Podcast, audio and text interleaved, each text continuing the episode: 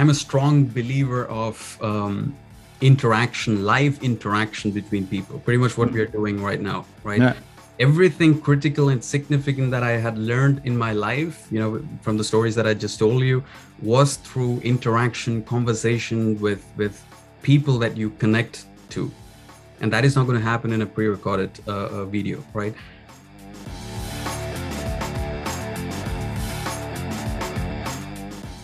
This episode is brought to you by WHU, the Otto Beisheim School of Management. WHU is reshaping the way students learn about business, management, finance, and entrepreneurship through its innovative programs and partnerships in Germany and across the globe. To learn more about this globally ranked university, visit whu.edu today. Hi, folks. Dries here. In the past two and a half years, Garrett has started interviewing a lot of prominent founders, innovators, and investors who share their experience on the topic of entrepreneurship. Moreover, Garrett is in the process of recording some new episodes with some of the most seminal entrepreneurs in the WHU ecosystem, so stay tuned to hear more about their success stories. However, we also had a feeling that it's time to also give a voice to the newest entrepreneurial talents in our ecosystem. This is why we decided to start a new format, which we call the Most Awesome Founder Talent Recordings. In these episodes, we will talk with several entrepreneurs who are at the starting point of their founding career. More specifically, we will kick off this format by interviewing several founders who are participating in the 2022 WHU Accelerator an initiative of the WHU Entrepreneurship Center, where we try to support and mentor a small group of high potential startups. Coming to you from WHU on the banks of the Rhine River in beautiful Vallendar, Germany. This is the best and most awesome founder podcast a show about entrepreneurs, innovators, advisors, and educators, and the stories that make them who they are today. Today, I'm happy to introduce to you Anand Raj. Anand was born in India, but actually grew up in Saudi Arabia. At the age of 23, he moved to Germany, where he conducted a series of jobs as an automation engineer. At the beginning of 2022, Anand decided to drastically change course and decided to become a first time founder, initiating the company Joyon. Joyon wants to enable tutors and coaches to set up, organize, and conduct live online courses. He is building the company together with his wife and his best friend, Jishnu. Anand, welcome to the podcast and great that you were willing to be the first guest in this uh, new format. Thanks, thanks, Dries, for having me. It's uh, definitely an interesting and exciting period for me, and, and, this is the first podcast that I'm doing. So let's see how it goes. Okay, then uh, I will be gentle for you. it's the first podcast. no, but so as I briefly mentioned already in the uh, introduction, you actually grew up in Saudi Arabia. Uh, where you did your high school, then you finished your high school, and then, uh, as I understood it, you went back to India to study electrical engineering, but then in 2008, you actually went back to Saudi Arabia amidst uh, the financial crisis to actually find a job as an engineer. But that turned out to be quite challenging, as I understood. Um, more specifically, you were not able to find an engineering job and you ended up in a kind of hourly paid job as a kind of office clerk, uh, basically doing photocopying of engineering documents. So this sounds like a very challenging situation. Can you maybe tell us a bit more about how you experienced this quite challenging period? sure. It was a long time ago, but um, you know, when I think about it, I think was the most frightful period of my life, or the frightful thing that I had faced till that point in life. Yeah. Because I mean, I had a job in India. So after I finished studies in India, I got recruited as a software engineer in a very uh, comfortable uh, position and in a well-known company but um, i was just too ambitious to you know be stuck there and my dream was to become an electrical engineer so i just kind of quit i moved back to saudi arabia because uh, I was understanding that there was a lot of uh, construction, industrial construction projects okay. going on. So I was hoping that okay, I'll definitely find a job as an electrical engineer. But then I moved there, um, I wasn't really uh, understanding the depth of the financial crisis. Um, all the companies uh, put a hold on uh, hiring new people, especially um, inexperienced uh, persons like myself. Yeah. So I, at the end of, you know, when I think about it, I, think I was stuck at home for three months, and in Saudi Arabia there is no entertainment. You're practically stuck at home. Uh, yeah uh, I was sending my CVs left and right. Um, I had a bunch of interviews, but the same story, right? So they were not willing to recruit an inexperienced person. And then all of a sudden, I got this call from a human resource leasing company uh, that said that, okay, they're looking for uh, hiring a clerk uh, for the electrical department um, of the site construction uh, um, that was going on uh, in a field, in a, in a, in a, uh, uh, petrochemical field there. Um, at first, I was, of course, disheartened uh, because I mean, I didn't put all that effort in my life to, mm. to become an engineer to, you know, uh, do photocopying of, of documents. but then, um, I mean, if life had taught me one thing, that was that if you, you know, keep fighting hard in the direction that you want to strongly achieve, something will happen one way or the other, right? Okay. So, I also felt that okay, I am close to what I want to uh, be, right? Uh, in the field that I want to yeah. be. So let's give it a shot. It, okay. it wouldn't hurt. So what I what I did was okay. I got the job. They were really uh, happy that okay, uh, an English speaking uh, person was was uh, coming in as a clerk. Um, they didn't, of course, know my background that I was an engineer. so what I did with these documents that I had to photocopy and file was that I, I studied them in detail, right? Okay. So I went through those documents.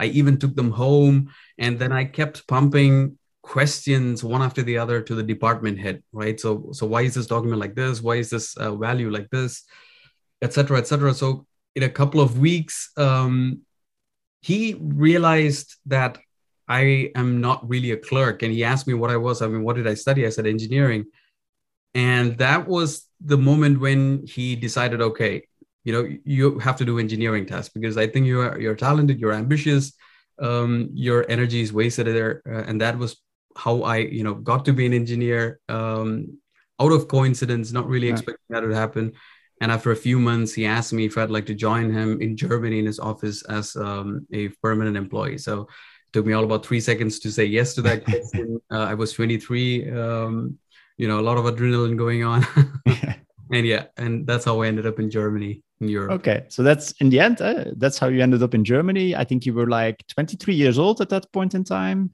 Yeah. And it's not that you went to the most fancy place in Germany. It's the city of uh, Salzgitter, which is really in the middle of nowhere in Germany. So, so how did that feel being an Indian guy, having lived in Saudi Arabia for quite some time, and then ending up in not really the metropole called Salzgitter? How was that? Well, uh, in the beginning, it was all super exciting. Um, the experiences were very positive because I was I was uh, had never been to a developed country before, right? I yeah. was yeah, I was in Saudi Arabia, um, so I was really impressed with with uh, every you know how well everything or, was organized, how okay. clean the air was, how clean the streets were. Um, but work, so you didn't take the train because then, then you would realize that not everything is so well organized in Germany. Well, you, well, at that point of time, you know, okay. You, the trains were really on time, so it was okay. a difference. For the better days. Exactly, exactly. So I was, um, you know, I was always uh, in in in awe feeling, right, in everything that I saw. But then after a few months you know a feeling of isolation started kicking in um, yeah. a feeling of loneliness because um, you know without the knowledge of german language it mm. was practically impossible to be independent and living by yourself and making friends um, so the work part of uh, you know it was going well but the life part was was kind of uh, you know getting to be a bit messy of course but i had great um, bonds with my colleagues and even their families. So, so one thing that was advantageous in living in a small town uh, like Salzgitter is that you know people are really caring about each other. Okay. And and of course there were the offset uh, uh, outlying experiences of racism, but I was kind of too naive to even recognize racism at that point of time. I was just smiling at everybody who spoke something, and I did not know what to say. Yeah. Um, and my colleagues and their family they kept uh, pushing me to start speaking German, right? Okay. Uh, so not like you know in an irritated manner you know i don't understand you speak german but hey come on it is time that you have to start speaking german uh, uh, learn. And they even suggest that i move into a flat share not live by myself with other germans. And i took their advice. I moved into a flat share uh, made my first friends um, even after 14 years they're still my friends um, yeah. Uh, and that kind of uh, you know made me push my boundaries learn german. Uh, i was getting a very good um, acceptance in the society. Um, and that's that's that's how i started uh, settling in. Yeah. Oh great to hear that. Yeah. So as i said at the beginning uh, you're now working on developing a platform to facilitate online learning. But could you maybe share a bit the story about how you came to realize that actually live courses can have substantial added value in comparison with simply watching pre-recorded videos on YouTube? But what was the trigger? yeah, I mean, um, I'm a strong believer of um, interaction, live interaction between people. Pretty much what we are doing right now, right? Yeah. Everything critical and significant that I had learned in my life, you know, from the stories that I just told you, was through interaction, conversation with with people that you connect to. And that is not going to happen in a pre-recorded uh, uh, video right? But yeah. the, i mean i always you know felt that i did not make any comparisons between pre-recorded courses or live courses until i had this experience myself. And that was um, in the beginning of 2020 when when corona set in.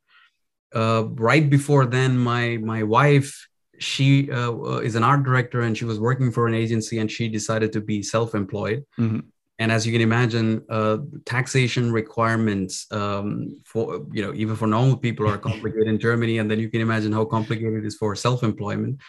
And we were browsing through literally hundreds of videos and it took us many weeks uh, uh, until we realized that we have more questions than answers. Yeah. because all those videos were you know it looked great at the beginning but then it did not cover every point that we wanted answered. Uh, the content was bad and then we you know keep browsing further. We read articles.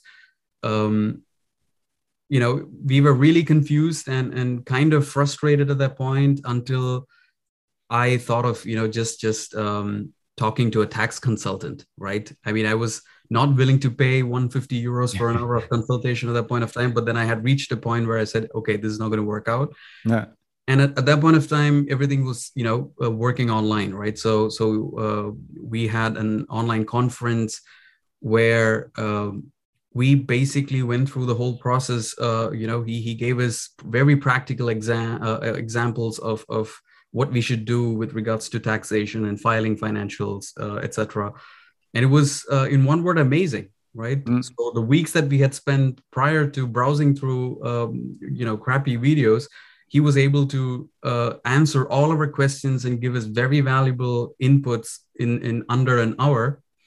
Um, and that was kind of the you know the beginning point of of me thinking about uh, Joyon.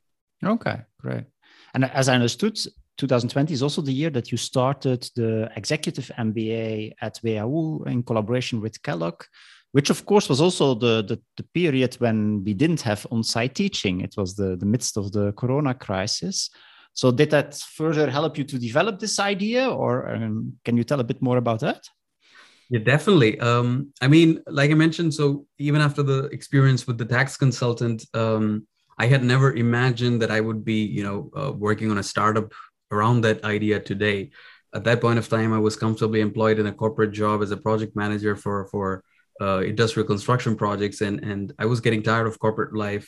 Okay. and i wanted to you know improve myself learn new things you know experience uh, uh, a, a learning curve again. And that was what made me join uh, the executive mba um, it was first offline because there was a brief period of uh, you know relaxation of lockdowns when the program started. But uh, soon after it, everything went uh, yeah. online, and we were, of course, frustrated and irritated at, at first. But then uh, I saw that it had immense flexibility to offer. Right, so uh, professors from the U.S. were were able to you know take part uh, without having to travel so much and we were you know the comfort of our homes and and able to fit in everything um, and most of the professors had actually made the course in such a way that it was super interactive. So not only between us and the professors but also between the peers. Um, and i kind of realized that you know live learning still works even mm. if it is in an online environment. And and the level of engagement that we learners get through that is still far more superior than you know if you would do the same course in a pre-recorded environment right? Yeah. also the networking possibilities that yeah. it has to offer. And all this kind of you know kept adding on to you know my imagination my daydreams of um, a, a, platform for live courses. Uh, but the turning point in fact came in one module in the kellogg WHU uh, which was of course around entrepreneurism. Okay. And so there was a six day module and then practically on the seventh day, that was when I decided, okay, I have to start doing something about it. okay, that's uh, interesting. And and so then you decided, okay, I want to really further develop this idea of this um, stimulating people to make it possible for this kind of live online teaching. Not that's the that was then the idea that that really you wanted to further develop.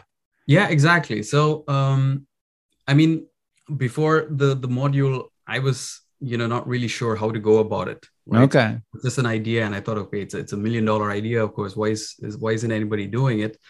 After the module, I had uh, you know the basic understanding of how I should start. Okay, um, and the first idea was indeed uh, a platform, a marketplace focused on live and interactive courses for adults, because I was just picturing myself, um, you know, um, as someone who would be a student of this platform mm-hmm. who would be taking live courses from people all around the world offering different courses uh, you know to, uh, to to make myself better right pretty yeah, much so, so you had the idea of a coursera but then live instead of uh, pre-recorded videos that it exactly. would be live yeah coursera okay. or udemy yeah you know uh, all those platforms uh, that are pre-recorded but one in live and interactive yeah. so that was the uh, idea that i wanted to pursue. Okay. And and when you started exploring that idea, what kind of challenges that you came across?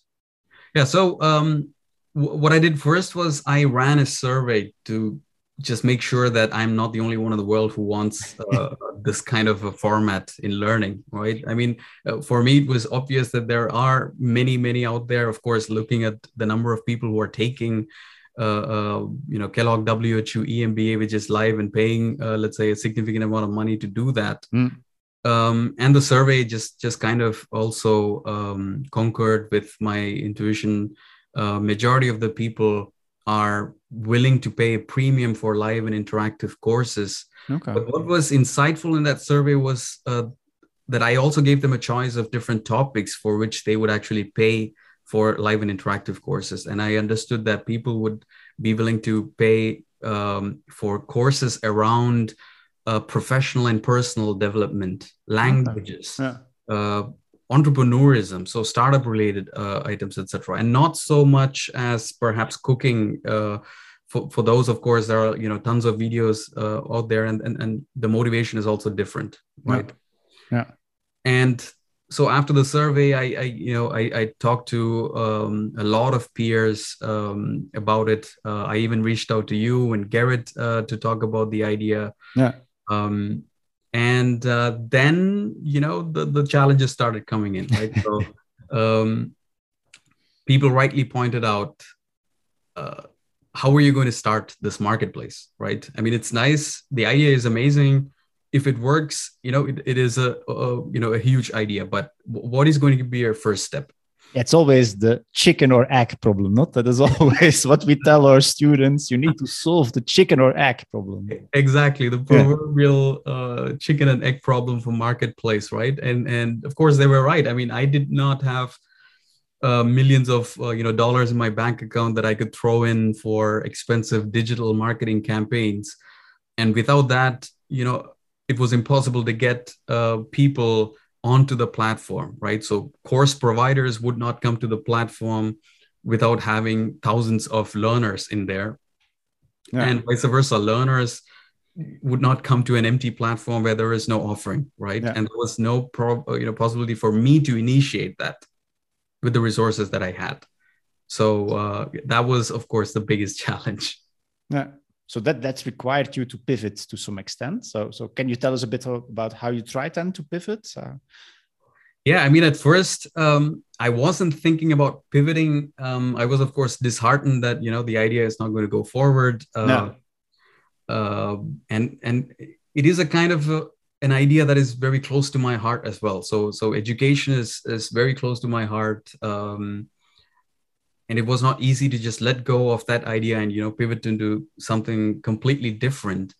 Um, I mean, during the survey, I also I had also interviewed uh, many course providers and and uh, also took part in some uh, so-called trial classes with these course providers. Okay. And I try to remember, um, you know, my experience in interviewing them. Mm. And, and one of, of course, the, the key problem that they faced was how hard it was for them to handle the technology that they need to use for running these live courses. Yeah. right? So they had crappy websites. Registrations for these courses were a pain. I mean uh, you know there, there are cases where i had to call them up to ask them how to register and this was also pretty normal for them. So they they're, they're you know there's a person sitting to just answer uh, people how to register. They send them a link and you have to fill a huge form. Yeah. and after that you're bombarded with emails. Um, i was sent wrong zoom links uh, every now and then. Um, and i thought of then exploring that part uh, of the process. So i was i was uh, still focusing on the idea of live interactive courses but then i tried to approach it from a different angle without even knowing that i was trying to pivot you know what i mean Mm, yeah. um, and it proved to be right. I, I managed to then interview um, over a hundred course providers over time, Okay. and it was also pretty interesting how uh, forthcoming they were. So I was, you know, I just emailed them saying that I'm I'm doing a research for my master thesis, uh, so to say, and I'd like their input uh, as I was, you know, my study um, has something to do about live interactive courses online. Yeah.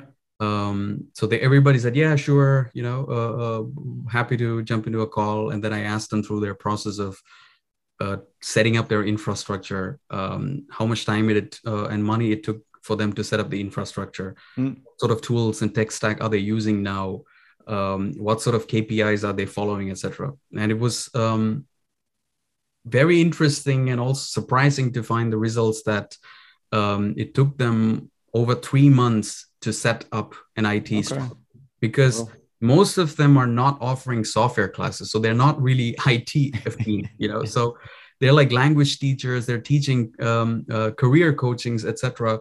Um, so they have to fight to find the right infrastructure, right? So they then at the end they pay uh, thousands of euros to some agency to create a crappy looking WordPress site. Uh, and then they have to stitch together uh, Excel lists uh, and and booking system on WordPress and another invoicing system, and then of course multiple Zoom accounts. Um, and then when you think about it, their customers are definitely not really happy, right? It's a very chaotic journey for them as well. Yeah.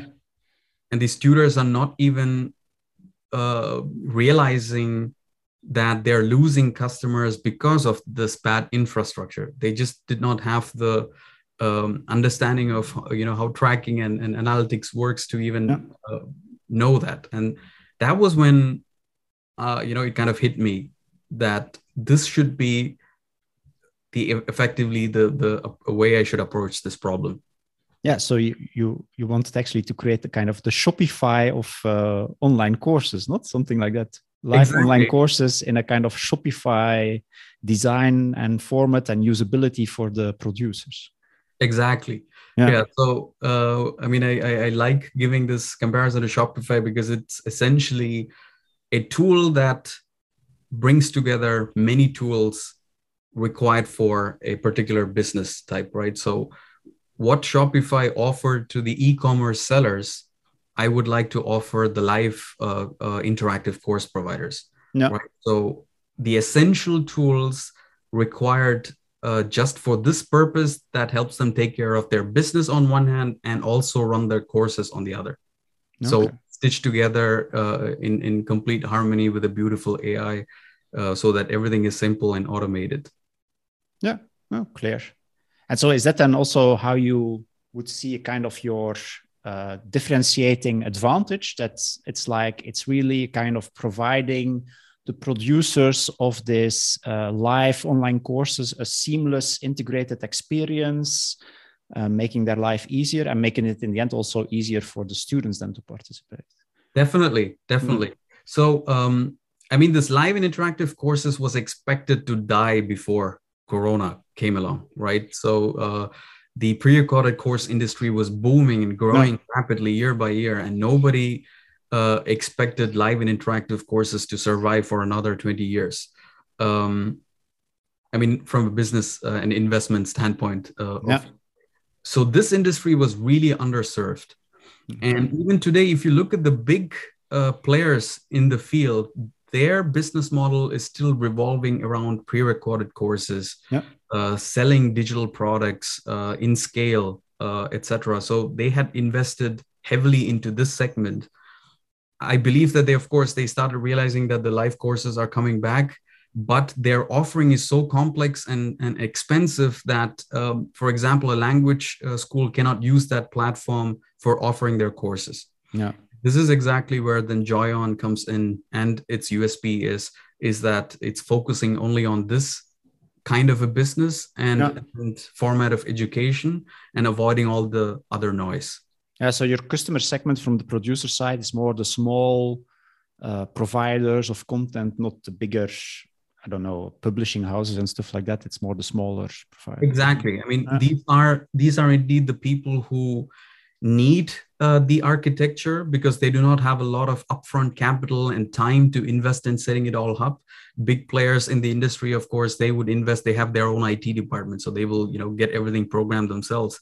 But uh, small time players especially ones who are entering the market it's a uh, they, they, face a very huge barrier of entry because they do not have a, a solution that fits uh, their need right and um, on the other hand they are indeed the biggest market as well so the most number of live interactive courses offered today globally are from very small enterprises even okay. one person industries right yeah. so just in germany there are over 500000 who are actively doing it now not to mention the people who are coming into the new uh, market uh, on a year by year basis. Yeah.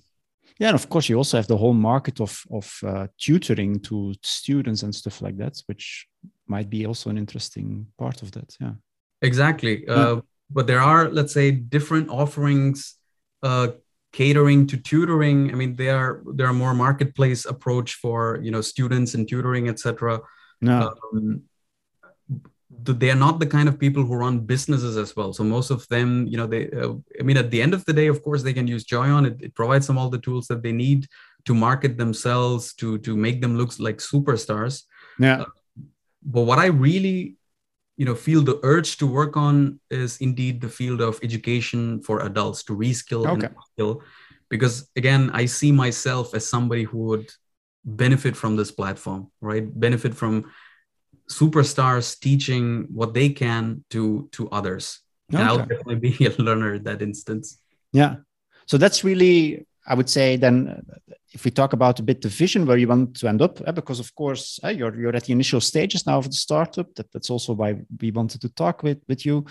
So so the vision is a bit really becoming an important player helping adults to get the necessary additional education to further develop their career that kind of stuff definitely definitely. I mean um, when i think about our vision we we have you know twofold so one is of course to enhance interaction between human beings right? Okay. so so on a on a day like today where you know youngsters are always spending a lot of time on their phones not talking to the person sitting next to them um, we would like to make a change. So even if it is through an online environment that they are able to see and speak with others especially for a good causes education um, that so that is a part of our vision and the other is indeed um, democratization of, of education because um, like i mentioned the most important things in my life i learned not really from the universities or, or classrooms but from my peers, from talking to people who are very close to me, important to me, mentors,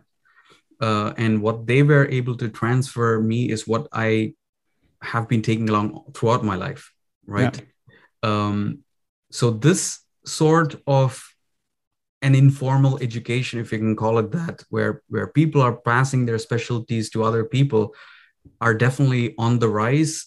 And I think when we look at the far future, uh, that will be the main source of education, if you ask me.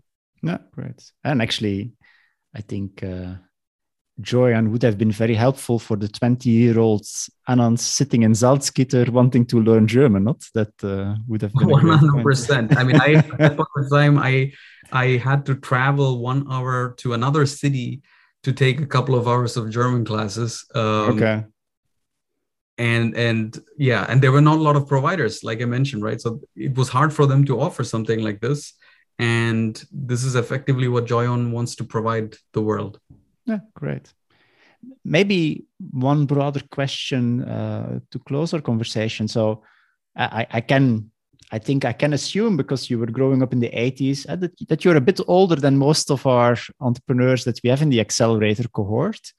Um, and, and when we think about age and entrepreneurs, we, we also always talk about this golden handcuff problem. Yeah? That's actually the older you get, the more experience you have, the, the better your networks, which is actually very beneficial for developing successful startup, but it also makes you uh, forcing to leave a kind of comfortable corporate life that you have, and that might make the jump to startup life more difficult. And so the golden handcuffs might actually be a hampering factor to take the jump. But you did it now, in 2022, beginning of 2022, you really decided to uh, leave your job, start Joyon. So can you share with us a bit why apparently this golden handcuff problem is not not an issue for you, or why you still, despite of it, made the jump to become an entrepreneur? Uh, uh definitely, great question. Um, I mean, I wouldn't say that the golden handcuff problem didn't exist for me. Okay, it did, um, as you would have imagined. I mean, I was, you know, in a very comfortable and well-paid job um, in an environment that I was really familiar with, um, mm. right? And that was also the reason why it took this much amount of time for me to actually transition into an entrepreneur. Uh, but what helped was that I mean, throughout my life, I've been able to also learn to take calculated risk, right? So, I mean, last year when I was still working to analyze the situation, I took a sabbatical of three months to kind of, okay. uh, um, you know, do a lot of research, talk to people. Um, I also uh, was was um, a part of an accelerator uh, program for called Antler, where I came together in a live cohort uh, with founders from all over the globe. Okay. And and hearing their stories, uh, talking to them, it kind of became clear to me that this is the path that I'd like to pursue and that was uh, one great factor and the other was of course the support system that you have i mean i'm not uh, speaking about the social support system from the government but uh, my family was always behind my back mm. right mm. um, when they feel that i'm doing the right thing so in this case my wife my parents my friends everybody gave me that that last push that i needed to uh, you know say goodbye to my comfortable job and and you know look into the abyss and you know, just just um, do what it takes uh, for me to get there so to say yeah. yeah. so to jump and build the airplane on the way down as reid hoffman would say that's uh, pretty much that's what entrepreneurship is about yeah exactly but yeah. but yeah again it comes all it all comes back to you know the the bond that you have with people and and and the influence that they are able to give you and support you right? And that made me make that jump. Great. Anand thanks a lot for sharing your story. I think it's a very fascinating story and it's great to hear your ideas but also the vision for the startup. I think that's very fascinating. And i wish you good luck with the next steps. I hope that we uh, with our accelerator can help you a bit but in the end uh, let's hope that this can really become the next scalable business in the WHU ecosystem. Thanks again for being willing to share, and I also hope that our listeners enjoyed the talk with Anand. If you like it, please don't forget to rate our podcast on Spotify, Apple, or wherever you listen to our podcast. And if you didn't like it, then please don't rate us. um, and I hope that we will um, hear you back in the next episodes, that you stay tuned for the next episodes of the Awesome Fun podcast. Bye.